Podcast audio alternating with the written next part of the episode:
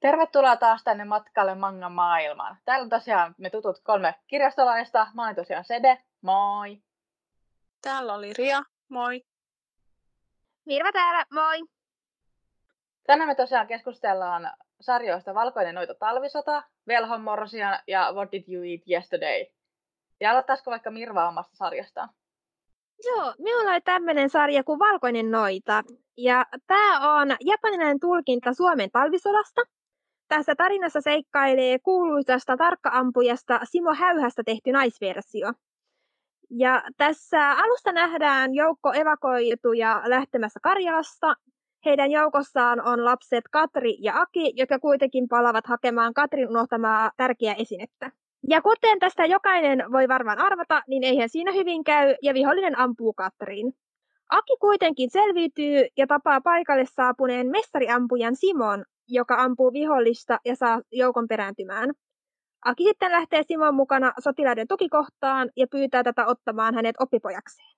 Tämä tavallaan vaikutti ihan mielenkiintoiselta tämä sarja, lähinnä koska kuitenkin sen verran läheistä historiaa itselle. Ja minusta on myös aina mielenkiintoista katsoa historian tapahtumia muiden näkökulmasta, koska kaikki historian kirjat kuitenkin kirjoitetaan niin, että itse näyttää hyvältä, vaikka tuskin tämä siis kovin todenmukaisesti niitä tapahtumia myöskään kertoo.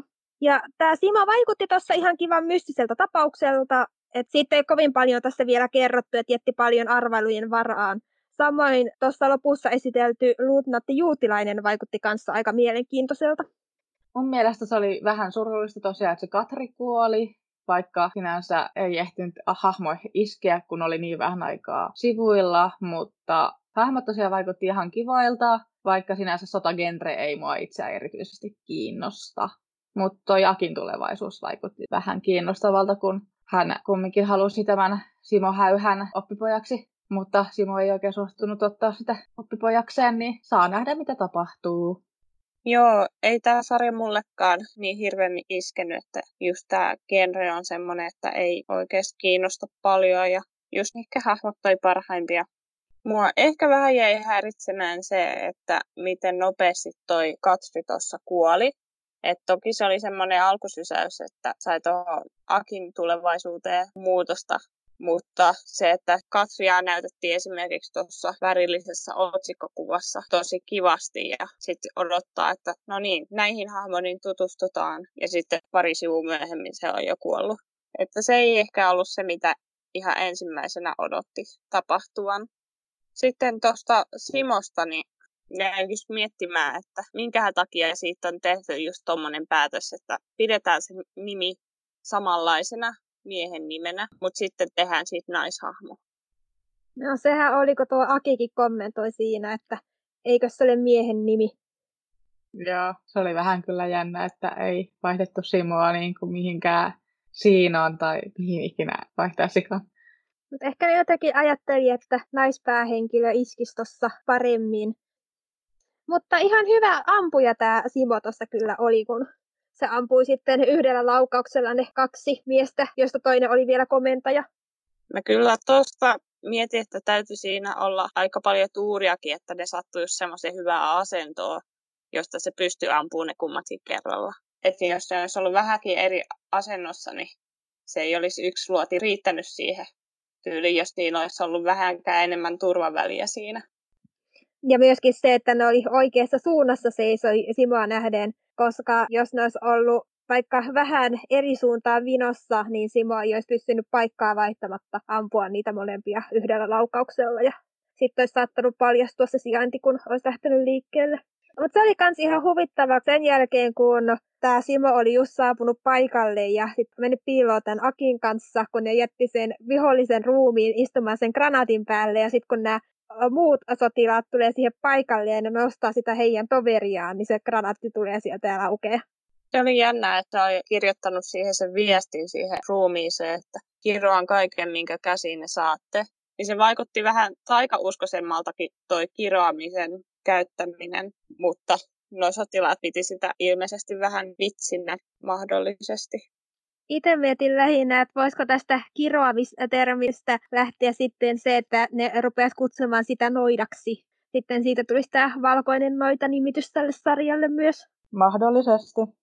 se oli myös aika huvittava, kun tällä juutilaisella, sillä luutnantilla oli selvästi jonkinnäköistä kilpailuhenkisyyttä tämän Simon suhteen, että Simo kun saapuu sinne tukikohtaan, niin se on, että näitkö se taistelun jäljet, minä tuhosin siellä kolme panssarivainua itse ja sitten Simo vaan, en nähnyt silloin pimeää.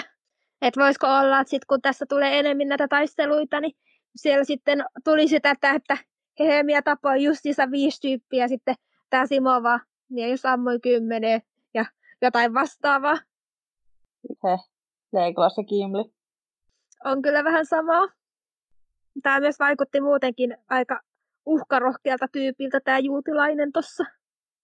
Mietin vaan, että mitenköhän tämä Aki tulee sitten pyörimään tuolla näiden kilpailuhenkisyyden keskellä, että jos se kerran on, että se seurailee tuota Simoa tuossa, vaikka tuo Simo sanoikin tuossa lopussa, että tämä on viimeinen kerta, kun katson peräsi, että sen jälkeen olet omillasi. Mä jotenkin vähän epäilen, että se ei jää ihan siihen. Tuskin. Toi, toi on niin kuin sinänsä aika normaalia, että ekaksi pyydetään, että voitko opettaa ja sitten kieltäydytään ja sitten myöhemmin tapahtuu jotain, että sitten päätyykin opettamaan. Oli tässä onneksi jotain muutakin tuommoista pientä huumorin juttua vähän, että siinä alussa, kun tämä Katri ja Aki oli just saapunut sinne niiden kotipaikkaan, kun Katri otti sitä pyssyä ja puhui siitä, että isä sanoi, että otat tämä aseen mukaan, kun menet naimisiin. Ja Akin ilma on tämmöinen, että okei. Okay. Kun se Aki selvästi oli vähän ihastunut siihen Katriin. Tuli. Noiden ensimmäisten sivujen perusteella mulle tuli eka ajatus, että olisiko noin Aki ja Katri voineet olla sisaruksia. Mutta sitten kun tuosta alettiin puhua just tuosta naimisiin menosta, niin sitten tajuskin, että ei ne varmaan olekaan. Aa. Ne on itsekin kyllä ihan ensi alkuun luulin, että ne olisi sisaruksia, mutta sen jälkeen päättelin, että ei ne ollutkaan.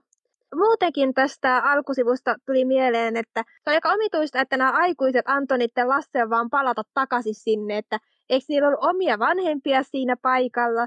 Luulisi kyllä, että silti joku aikuinen olisi ollut, että hei, että ei siellä ole mitään niin tärkeitä tyttänne mukaan vaan.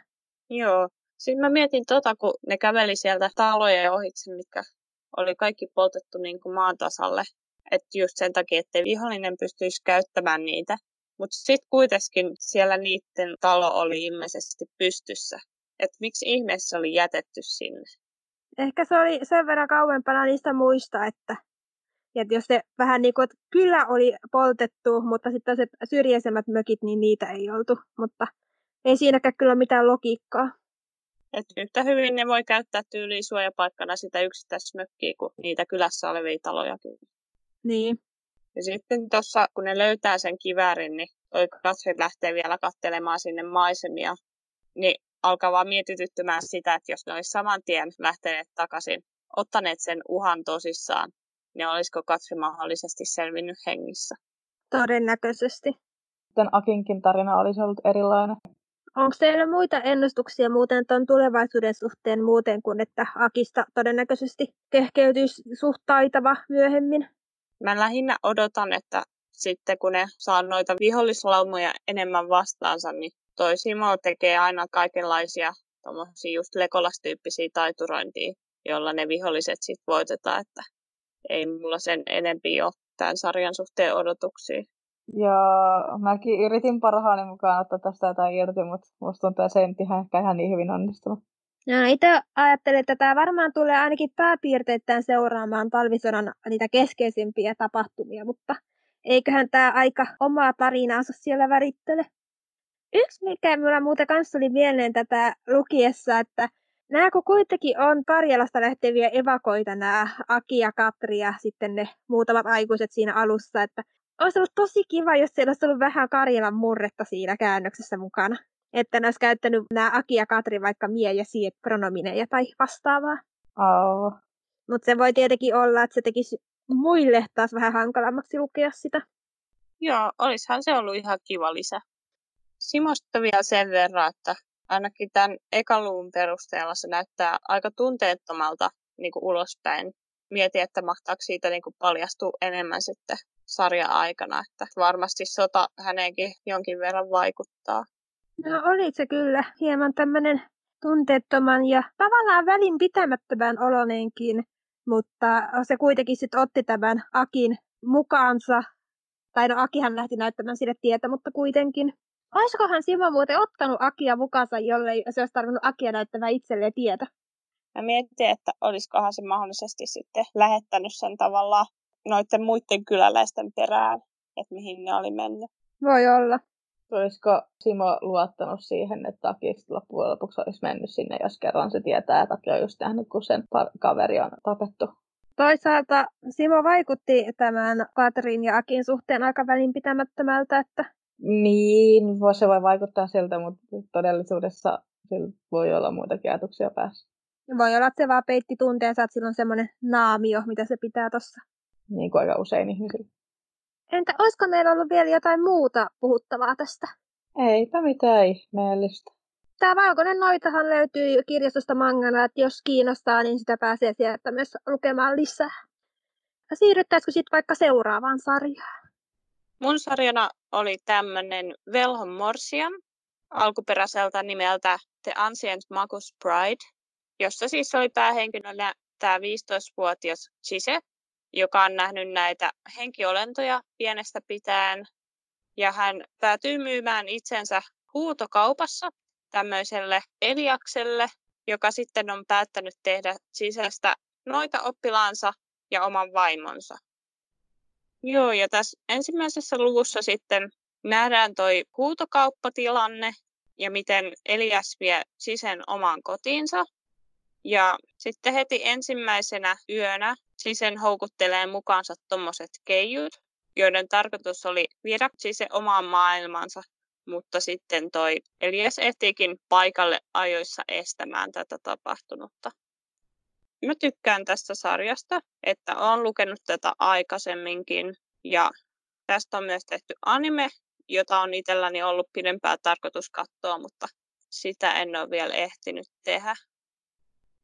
Joo, mulla on tosiaan, mä oon itse nähnyt aikaisemmin just tämmöisissä tapahtumissa, kun ihmiset on kossanneet tätä Eliasta, tätä kallopaista tyyppiä, ja mä oon ajatellut, että se näyttää aika kriipiltä, ja mistäköhän se oikein on, ja sitten on törmännyt tähän sarjaan aikaisemminkin, niin kuin lähinnä kansikuvia, ja on ollut silleen, että ehkä voisi olla mielenkiintoinen vaikutti ihan kiinnostavalta, ehkä vähän geneeriseltä, mutta toisaalta jotenkin jännä ja mielenkiintoinen tunnelma kumminkin tässä oli, että vähän erilainen kuin mitä normaalisti on tottunut lukemaan.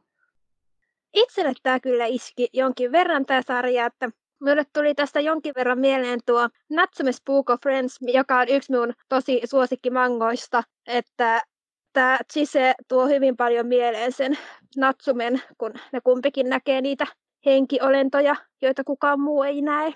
Ja sitten niitä sen takia on vähän lähetetty paikasta toiseen ja niille ei ole ollut sellaista pysyvää kotia. Ja itse kyllä ainakin aion jatkaa tämän lukemista tai mennä kurkkaamaan sitä animea, että millaista se on. Itse mietin, että mä voisin ehkä pikemminkin seurastella katsoneeksi sitä animea ennemmin kuin itsekseni. Vaikka vaikutti tosiaan ihan mielenkiintoiseltakin, mutta Musta tuntuu, että toi Elias vaikutti vähän kriipiltä, että sen takia pikemminkin katsoisin yhdessä. Musta kyllä vähän tuntuu, että voi olla, että minkä takia mä vähän kriippaan tota Eliasta on se, koska silloin toi kallo. Toki se on vähän stereotyyppistä, mutta vähän siitä kumminkin tulee sellaista vähän pelottavaa vibaa, vaikka se muuten vaikuttaa ihan hyvältä tyypiltä. Musta tässä oli mielenkiintoista toi henkiolentojen maailma, että miten tuossa huutokaupassa, että kuka sen on oikeasti järjestänyt, että kaikki siellä olevat ilmeisesti on tietoisia noista henkiolennoista ja ilmeisesti jotkut niistä voi jopa käydä ostamassa siellä, että näillä on ilmeisesti enemmän tai vähemmän sivistynyttä yhteiskuntaa, mitä ei välttämättä niin kuin muissa samantyylisissä sarjoissa ole tai ainakaan näytetä, kun yleensä henkiolennot on esitetty semmoisiksi, että Joo, ne on tuolla niinku rajan toisella puolella ja ne on joko geneerisesti hyviä tai pahoja ja ne vaan oleskelee tuolla. Mutta tässä ne on niinku aktiivisesti mukana tuossa maailmankulussa. Minä vähän kyseenalaistan tätä sivistynyttä, koska te kuitenkin kävi siinä orjakauppaa niillä ihmissusilla ja pikkuväillä ja mitä siellä olikaan muita näitä olentoja siellä myynnissä. Mutta ne muuten oli kyllä, että oli hyvin järjestäytynyt tätä niiden maailma. Joo, mä itsekin tykkäsin, kuinka niin kuin laaja tämä fantasiamaailma tässä loppujen lopuksi vaikutti ainakin mun silmissä olevan, kun oli vähän erilaisia lajeja kumminkin maailmalla. Toi Elias vaikutti siellä huutokaupassa ihan semmoiselta, että se tiesi mitä halusi ja teki sitten sen mukaisen tarjouksenkin tuosta sisästä. Ja mä mietin, että halusiko Elias nimenomaan ihmisen vaimokseen, että Eliasta tuolla myöhemmin kutsuttiin tavallaan niin kuin puolikkaaksi. Mä mietin, että onko se puoliksi ihminen vai jotain ihan muuta. Että tunteeko se jonkinlaista vetoa ihmisiin. Ja itse kanssa kiinnitin huomiota tuohon puolikas nimitykseen, mitä ne keijut siitä käytti, että ajattelin kanssa, että voisiko se olla, että se on vaikka puoliksi ihminen. Samoin kuin tuo Chise siinä loppupuolella, kun se halaa tätä Eliasta, niin se puhuu jotain, että se tuntuu sen ruumis jotenkin pingottuneelta, että voisiko olla myöskin, että se ulkomuoto ei oikeasti ole ihan sitä, mitä se näyttää. Vai onko se puoliksi elos? Se voisi myös olla, koska ne puhuu ne keijut myös, että se olisi joku varjuoka.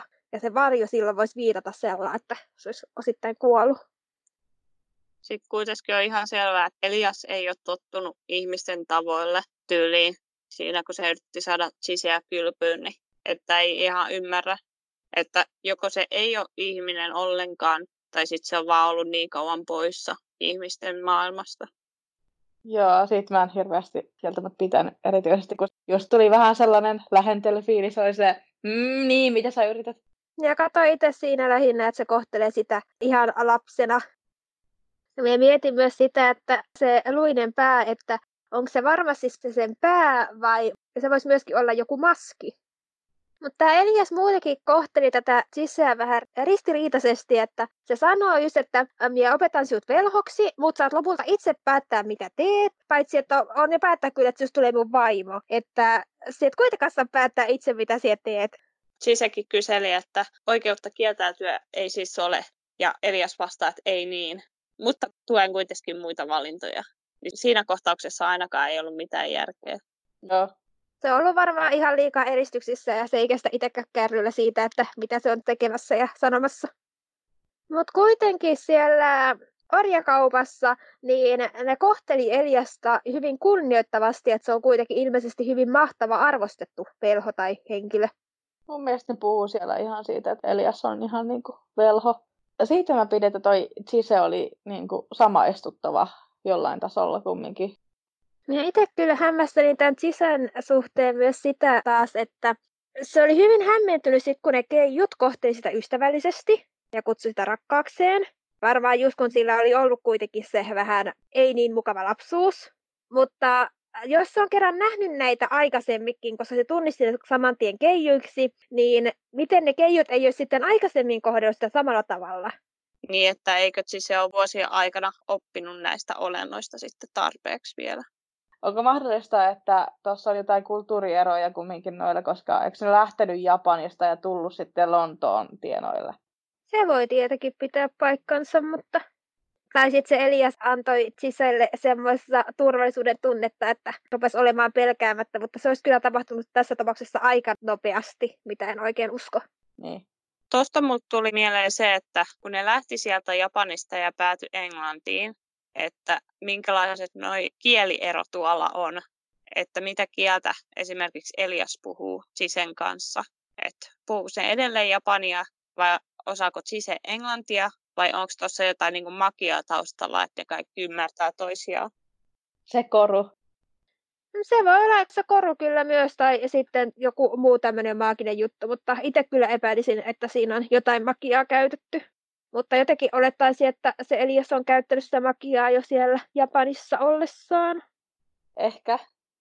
Sitten mitä tosi paljon kiehtoo tämä Snakebaggy-termi, millä nämä kutsuu tätä chiseä, että ne siellä orjakaupassa saman tien ilmeisesti tunnisti, että se on tämmöinen, että ne jotenkin vaistos tai näki sen tästä.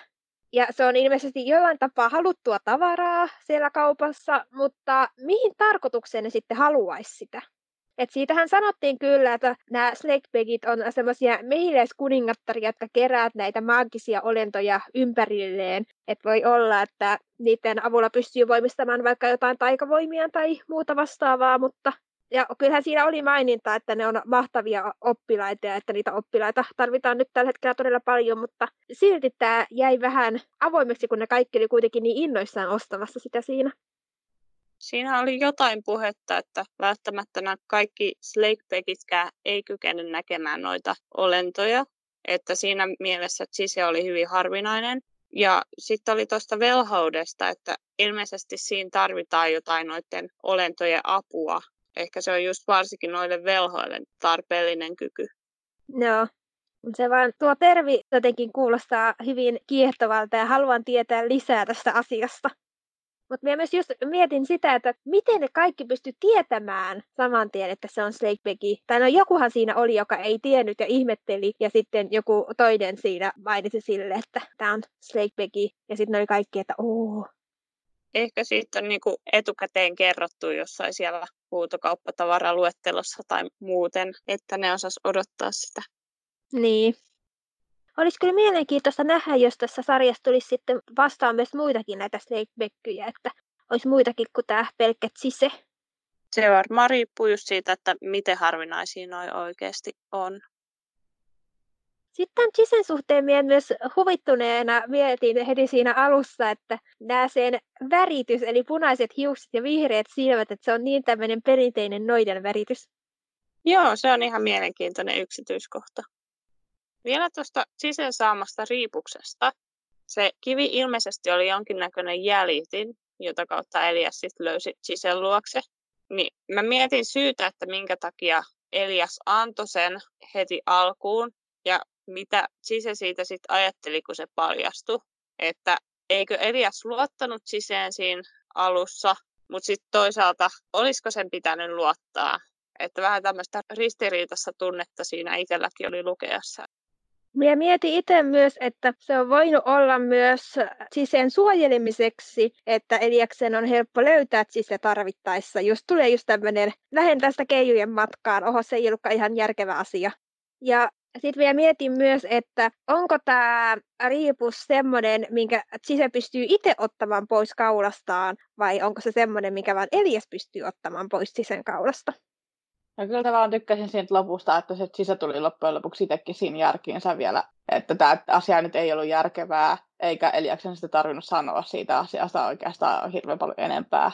Mm. Mitä sitten, jos toi Elias ei olisi antanut sitä riipusta, eikä sitten tavallaan tullut siihen tilanteeseen keskelle, niin olisiko ne keijut sitten yrittänyt pakottaa sisen sinne omaan maailmansa sisälle, vaikka se tuossa kieltäytyikin?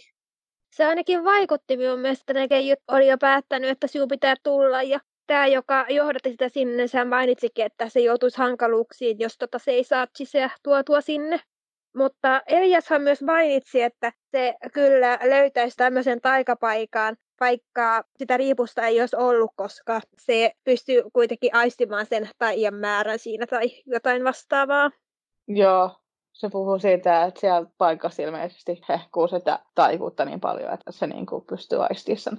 Ja tuskin Elias olisi antanut kalliin ostoksensa kadota sille teilleen saman tien. Mutta mitäköhän sille sisälle olisi sitten käynyt, jos se olisi päätynyt sinne keijumaailmaan, että olisiko ne keijut kans pitäisi sitä siellä vankina vai olisiko ne kohdellut sitä vähän niin kuin kunnioittavana vankina vai? Ehkä Elias kumminkin olisi tullut sinne keijujen maailmaan pelastamaan sisään. Varmaan aika nopeasti, joo. Eikö tässä sitten ollut tarpeeksi tästä velhon morsiamesta? Tätä tosiaan löytyy kirjastosta mangana ja animea voi katsoa esimerkiksi tuolta Crunchyrollista. Mulla taas oli tällainen sarja kuin What Did You Eat Yesterday? Tämä oli tosiaan K16, komedia ja slice of life henkinen sarja. Tämä tosiaan kertoi keskikäistä homoparista, joista toinen oli lakimies ja ei ollut vielä tullut ulos työpaikallaan ja toinen oli parturi, joka oli hyvin avoinkin tästä, että hän on homo. Tässä ensimmäisessä luvussa tämä lakimies tuli kaupan kautta ja kotiin ja teki kotitekoista ruokaa. Sen jälkeen nautti ruokaa kumppaninsa kanssa ja sit siinä oli sellaista ehkä pientä draaman alkua ja he puhuivat kuinka he tulivat ulos vanhemmilleen. Omasta mielestä tämä vaikutti ihan kiinnostavalta sarjalta. Ja mä tosiaan tiesin, että tässä tosiaan oli näitä homoja, minkä takia sitten mua kiinnostikin alkaa lukea tätä. Itsekin kumminkin kuulun enemmän tai vähemmän seksuaalivähemmistöihin. Ja sitten toi Kensi vaikutti hyvin samaistuttavalta jotenkin. Mun mielestä tämä vaikutti ihan söpöltä sarjalta. alkoi tulla vähän nälkä tätä lukiessa, kun niin paljon puhuttiin ruuasta. Mutta koska tämä kuitenkin on slice of life mangaa, niin sen puolesta ei edelleenkään ole ihan mun genrejä. Sitten se oli positiivisena yllätyksenä, että oli aika realistinen, että tuolla oli jotain faktoja, mitkä oikeasti piti paikkaansa, kun se äitinsä kanssa puhui niistä elokuvista tai jostain henkilöistä, niin selvitin, että ne on tyyli ihan oikeita henkilöitä, mitä siellä puhuttiin. Joo, itse kiinnitin myös tuohon huomiota, että ne oli ihan oikeita henkilöitä ja elokuvia, mistä se puhuu siinä äitinsä kanssa. Oli omasta mielestä kyllä kans tosi mielenkiintoinen sarja, ja kuten Ria tuossa mainitsikin, niin tässä kyllä tuli hieman nälkä, kun ne puhuu niin paljon siitä ruoasta. Itse asiassa mä myös tiesin, että tässä on hyvin paljon ruuan kanssa tekemisissä, joten mä itse olin taas varautunut siihen, että mä otin nälkä, joten mä otin ruokaa, ja se oli samalla, kun mä luin tätä, mikä oli todennäköisesti hyvä idea, koska muita myös varmaan itsekin tullut nälkä ton aikana. Ja joo, mä itse tosiaan satuin katsomaan tuon Transamerikan elokuvan vähän aikaa sitten, ja se tosiaan enemmänkin kertoo transihmisistä eikä homojutuista, mutta ihan mielenkiintoinen elokuva ja pitää silmät avoinna, vaikka ei ehkä kumminkaan ihan kaikista paras mahdollinen elokuva myöskään transjutuista kertovaksi. Ja sehän oli tuossa aika huvittavaa, että tuo äiti sen keskustelun kuvauksella luuli, että tämä hänen poikansa on transihminen. Ja se puhuu samalla myös, että hän oli käynyt siellä translasten vanhempien jossain tukiryhmässä. Ja sitten tämä poika on vaan, että, että äiti, minä en ole trans, olen vaan homo. Joo, on kuitenkin kaksi eri asiaa, vaikka itse olenkin molempia. Sen puolen kumminkin toi äiti vaikutti tosi kivalta, että kumminkin halusi olla siinä lapsensa tukena ja se oli ihan söpöä ja se oli vaan huvittavaa tämän kakein oma mielipide tähän äitinsä ja sitten kyseli tältä miesystävältään, mikä sen vanhempien reaktio oli, että Kensin äiti taas oli heittänyt poikansa ulos ja kutsunut kiittämättömäksi ja sitten tämä kakei oli, että sinun äitisi sentään reagoi tähän normaalisti.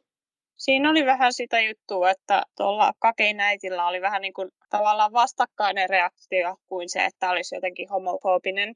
Hänellä oli jotenkin ylihyväksyväinen asenne siihen että just halut kuuluttaa koko maailmalle, että tämä on ihan okei okay juttu olla homo ja siinä ei ole mitään hävettävää ja ihmeellistä. Ja että tämä on ihan normaali juttu, mutta tavallaan se, että sä niinku ylihyväksyt sitä, niin siitä tulee se ilmi, että se ei olekaan sulle ihan tavanomainen asia. Koska jos se olisi kaikkien mielestä tavanomainen, siihen ei tarvitsisi reagoida mitenkään. Joo, se vähän ehkä antaa jo sitäkin kuvaa itselle ainakin, että se äiti yriti ehkä liiankin vahvasti painottaa sitä, että tämä on kaikki, minulle ja kaikille ok, että, että jos se pakosi hänelle ei ollut ihan alusta saakka ollut ok ja hän on enemmänkin pakottanut itsensä siihen rooliin.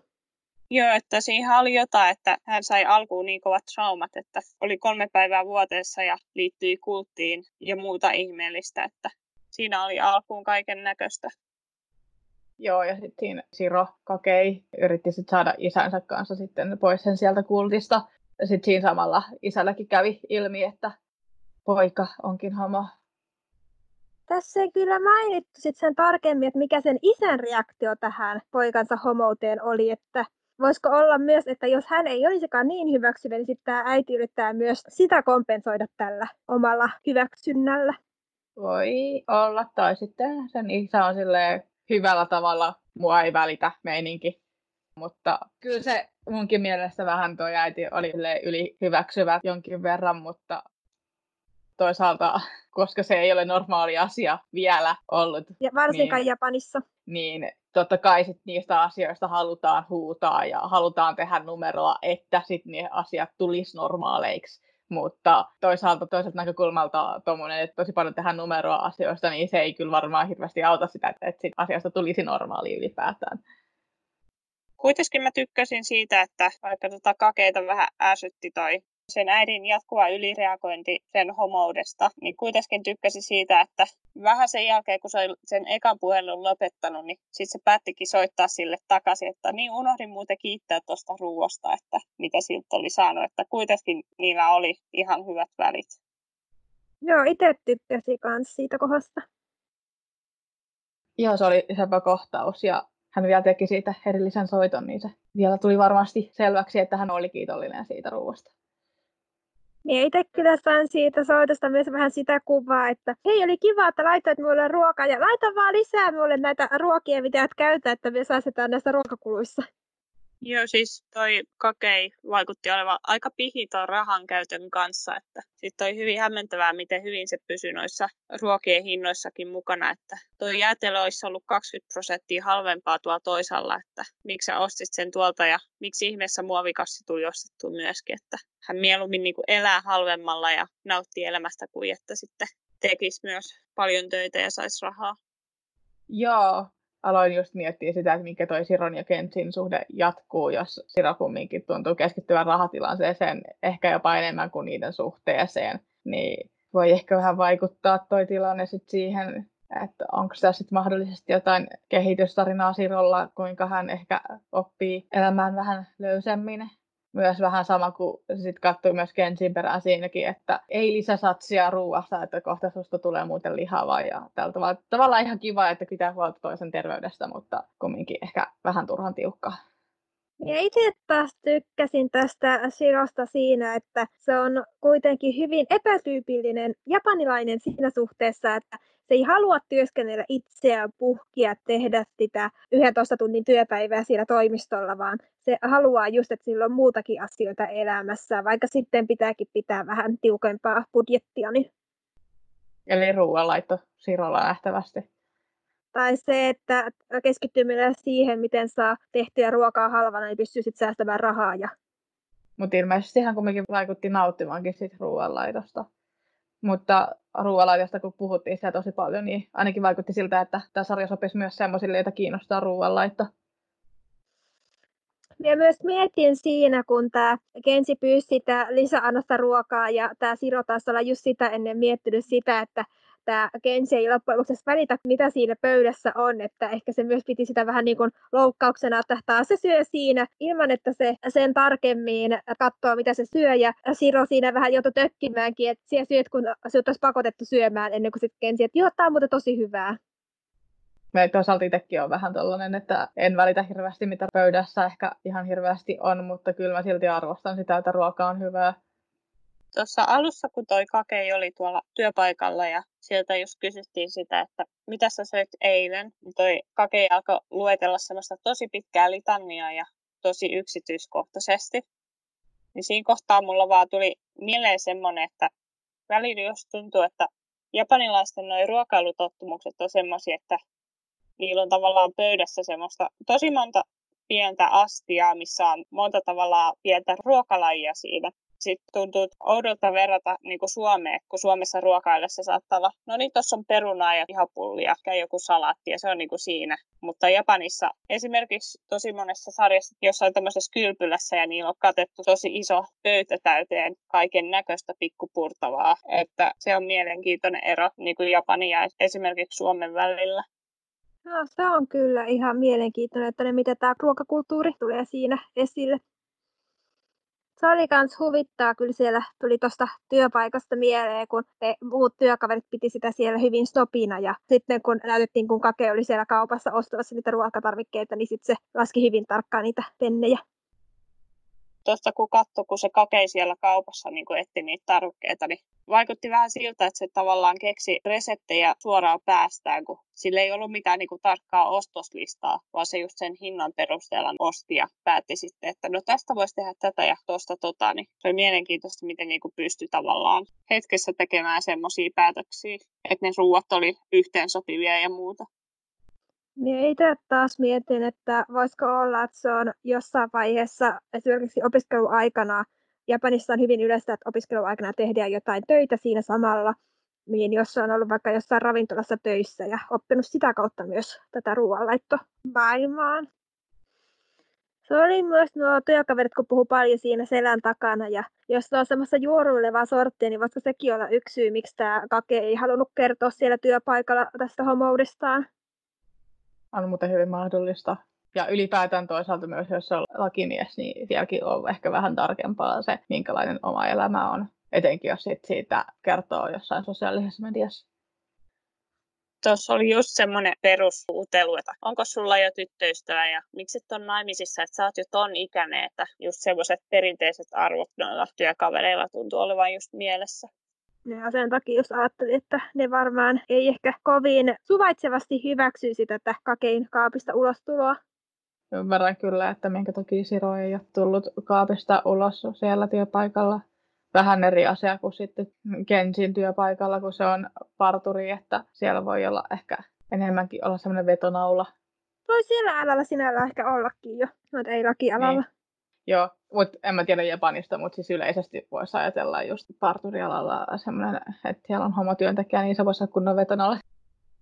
Tuosta parturista tuli just mieleen se, että se oli hieno kommentti tuolla lopussa, että tämä Kakei seurusteli tämän Kensin kanssa vaan sen takia, että se saa sen ilmaiseksi leikkaamaan hiuksensa, että siinä sitten säästääkin rahaa. Niin. Se oli kyllä ihan huvittava vitsi siinä lopussa. Ja Kakei vaan viheltelee viattavana, emme usko, että se oikeasti vaan sen takia siinä seurusteli. Joo, mä voin uskoa, että tuossa tulee jotain draamaa kehittyy just tuossa, kun tuossa Siron ja Kensin välillä, kun just osittain näiden rahajuttujen takia. Mutta kyllä siitä myös jotenkin vaihtoa sen, että Siro aika todennäköisesti rakastaa tätä Kensiä, koska se kuitenkin, vaikka se valittaa siitä, että se toinen käyttää rahaa, niin se kuitenkin on sen kanssa yhdessä. Niin. Et se kestää kuitenkin näitä vikoja, vaikka se niistä valittaakin. Periaatteessa sitten Kensikin saisi valittaa jostain sirovioista, jos Kensi mielestä siellä on jotain vikaa.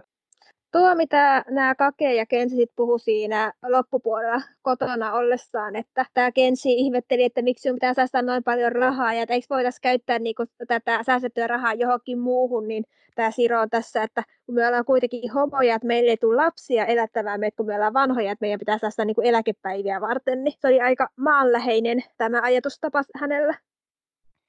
Joo, itse asiassa mulla on itselläkin toi meillä homoilla, kun ei ole lapsia, kortti kirjoitettu ylös. Et vähän silleen, että joo, tämä on toki yleistä, että niin kun homoilla harvemmin on lapsia, mutta kyllä niillä voi olla silti lapsia. Et vaikka, et vaikka niin kuin Japanissa se on vielä harvinaisempaa tai homot ei ole niin vielä yhtä iso asia kuin jossain Jenkeissä esimerkiksi, niin ei, ei siellä Jenkeissäkään tai täällä Euroopassakaan hirveän geneeristä ole se, että homoilla on lapsia, vaikka kyllä se on mahdollista.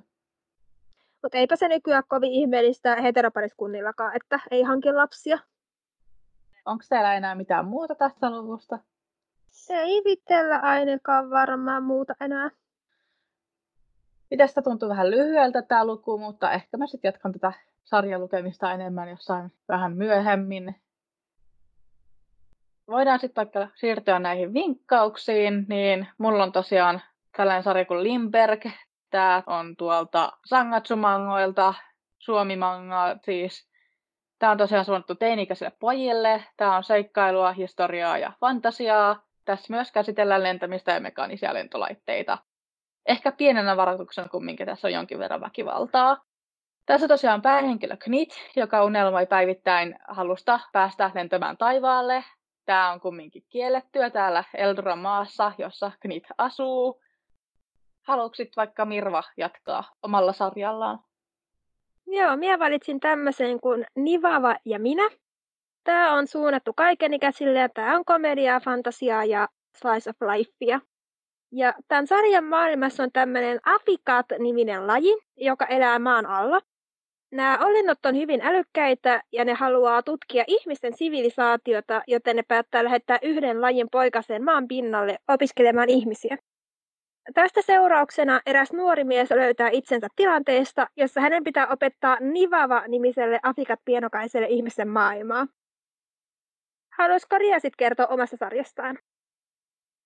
Mun sarja oli nimeltään Something's Wrong with Us, ja tämä on K16-sarja, ja tässä on draamaa, mysteeriä ja romanssia. Päähenkilö Nao on 21-vuotias japanilaisten makeisten valmistaja, kuten hänen äitinsä häntä ennen. Ja Nao on saanut työtarjouksen kuuluisalta makeisyhtiöltä, jonka omistaja sattuu olemaan hänelle entuudestaan tuttu. Tämä omistaja on Naon lapsuuden ystävä, jonka Nao löysi isänsä murhatun ruumiin viereltä ja joka syytti Naon äitiä tapahtuneesta. Ja nyt sitten Nao haluaa saada selville totuuden tästä vuosia häntä piinanneesta tapahtumasta. Ja näistä sarjoista keskustellaan sitten ensi viikon jaksossa ja jos kiinnostaa, niin nuo linkit löytyy meidän postauksista ja jos haluatte kommentoida ja kertoa vaikka mikä oli suosikki näistä sarjoista, niin laittakaa joko hashtagille mangan matkaviestiä tai myös Instagramiin voi laittaa sinne kuvien alle. Meidän uusimmat jaksot voi kuunnella SoundCloudista, Spotifysta, Apple Podcastista tai TuneInnista ja ensimmäiset jaksot puolestaan YouTuben puolelta. Tämänkertainen jakso olisi nyt sitten tässä, joten kuullaan sitten taas ensi kerralla. Moikka! Moikka! Moikka!